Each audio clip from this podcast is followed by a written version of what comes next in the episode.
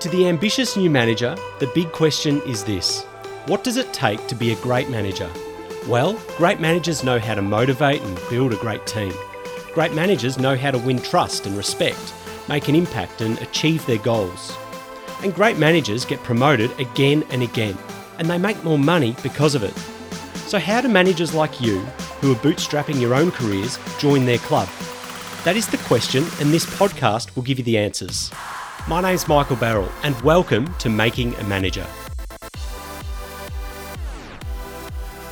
I hope you're doing well, friends. Thanks for tuning in to my little wireless program. If you're new here, welcome. I'm Michael Barrell, host of this here podcast. Thanks a bomb for joining me. I really appreciate it. Make sure to subscribe to the show so you don't miss any episodes that I've got coming your way. And if you've listened before, well, welcome back, friends. Super appreciate you as always. All right, let's get into the episode. Do you want to know what a key requirement is for the success of your team and for your business in general? Well, it's getting your employee reward structure right. Now, managers are bombarded with advice about pay, but the unfortunate thing is that most of that advice is wrong.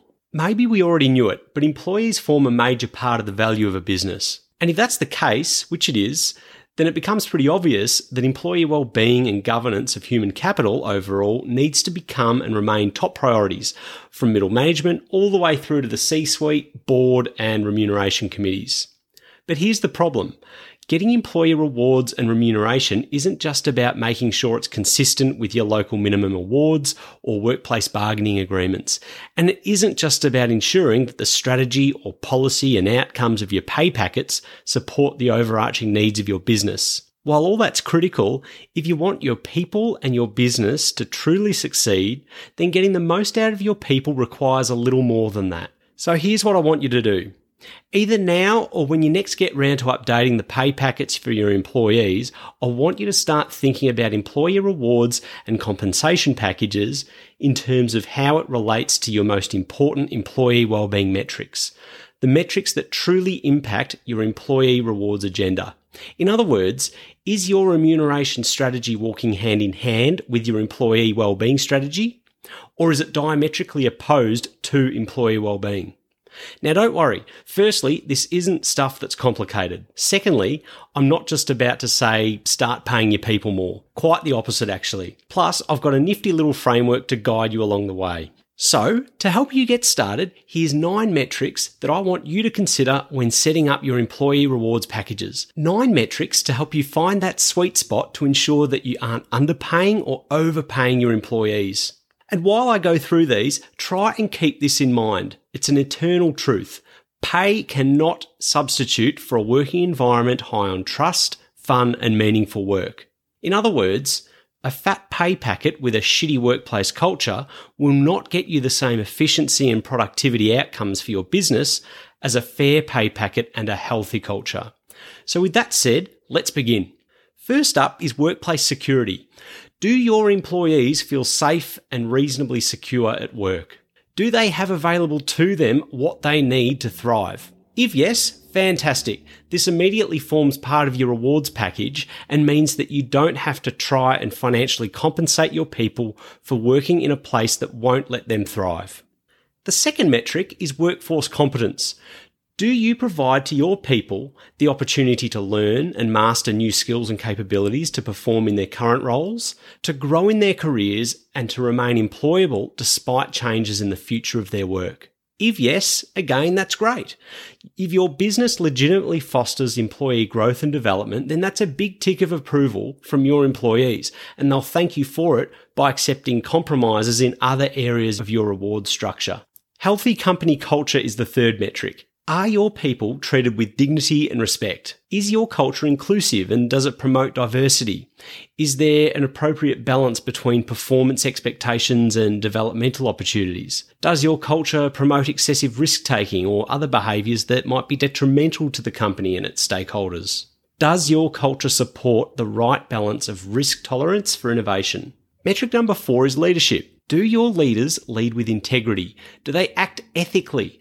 Do they strive to inspire your employees to do the same? Do your leaders communicate with transparency? And are those communications consistent with the intended purpose, values, and culture within your business? Strong and effective leadership is critical for strong and effective teams. Without it, your employees suffer, and that will ultimately form a shortfall that you'll need to compensate for in your employee reward structure down the track.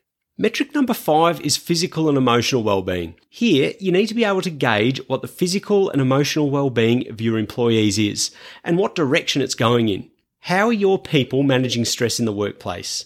Next up is financial well-being. Here, you want to know how confident your employees feel in their ability to provide for themselves and for their dependents, both now and into the future. Are your people able to accumulate savings at a reasonable rate? Can your people expect to retire at an acceptable age?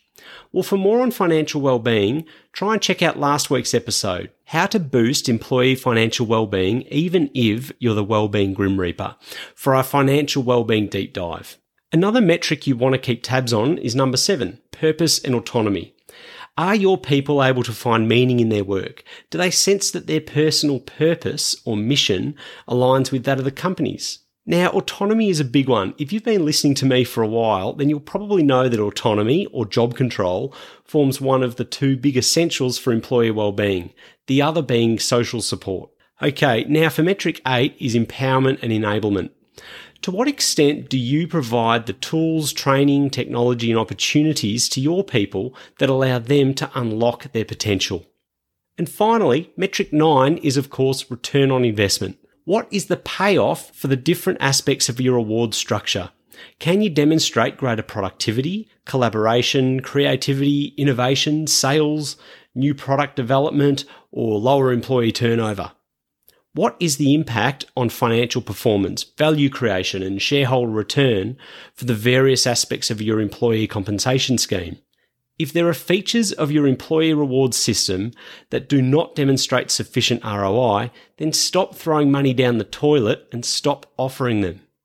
Now, I've mentioned nine metrics that really should form the starting blocks of any conversation about structure of employee rewards. I just want to throw in a quick side note here. Among the absolute ton of other stuff, my free masterclass titled How to Create and Launch a Profitable Workplace Wellbeing Program from Scratch, which I'll be holding on March 23, will go into this stuff in depth. We'll look at all the metrics that your business needs and how to measure them to be able to launch an effective and profitable workplace wellbeing program. If that interests you, then you need to head over to michaelbarrell.com forward slash group and sign up. I'm holding my training in the Workplace Wellbeing Made Easy Facebook group. So that's where the link will take you. I'll throw the link in the show notes for you. Okay, back on with the show. Now, just to make sure that my message here is clear on this whole rewards metrics business, let's take a bird's eye view. Imagine your employees rocking up to a workplace that scores highly on all of the metrics that I've just been through.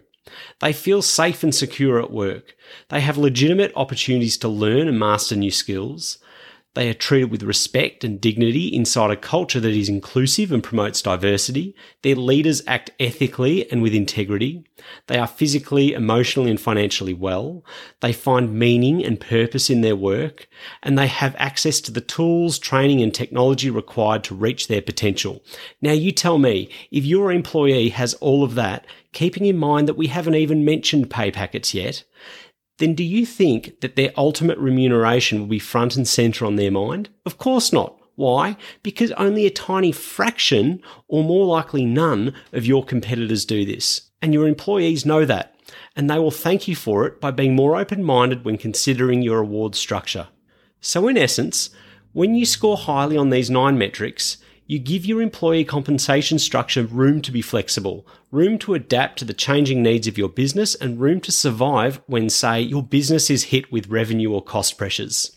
I'm telling you right now, any compensation package that you ultimately offer to your employees will matter a lot less in their minds when they are considering whether to come on board with you, to stay with you, or to refer other candidates to you if you can manage to get these nine metrics right. Now, I know that some of you might want to hit back at me and say that salary or monetary bonuses and the like are huge motivators.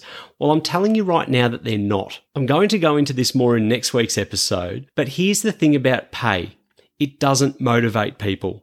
If you look all the way back to Maslow's hierarchy of needs, all the way through to just about every other peer reviewed piece of research since, behavioural economics consistently tells us that pay or salary is what you call a hygiene factor.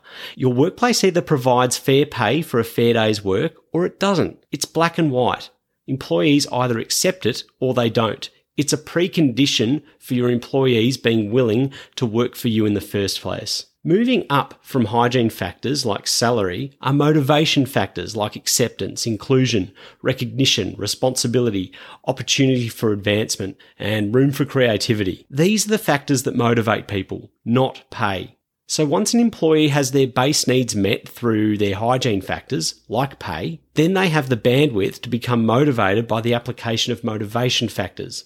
Anyway, that's a slightly longer story and it's one that I'll pick up in more depth next week.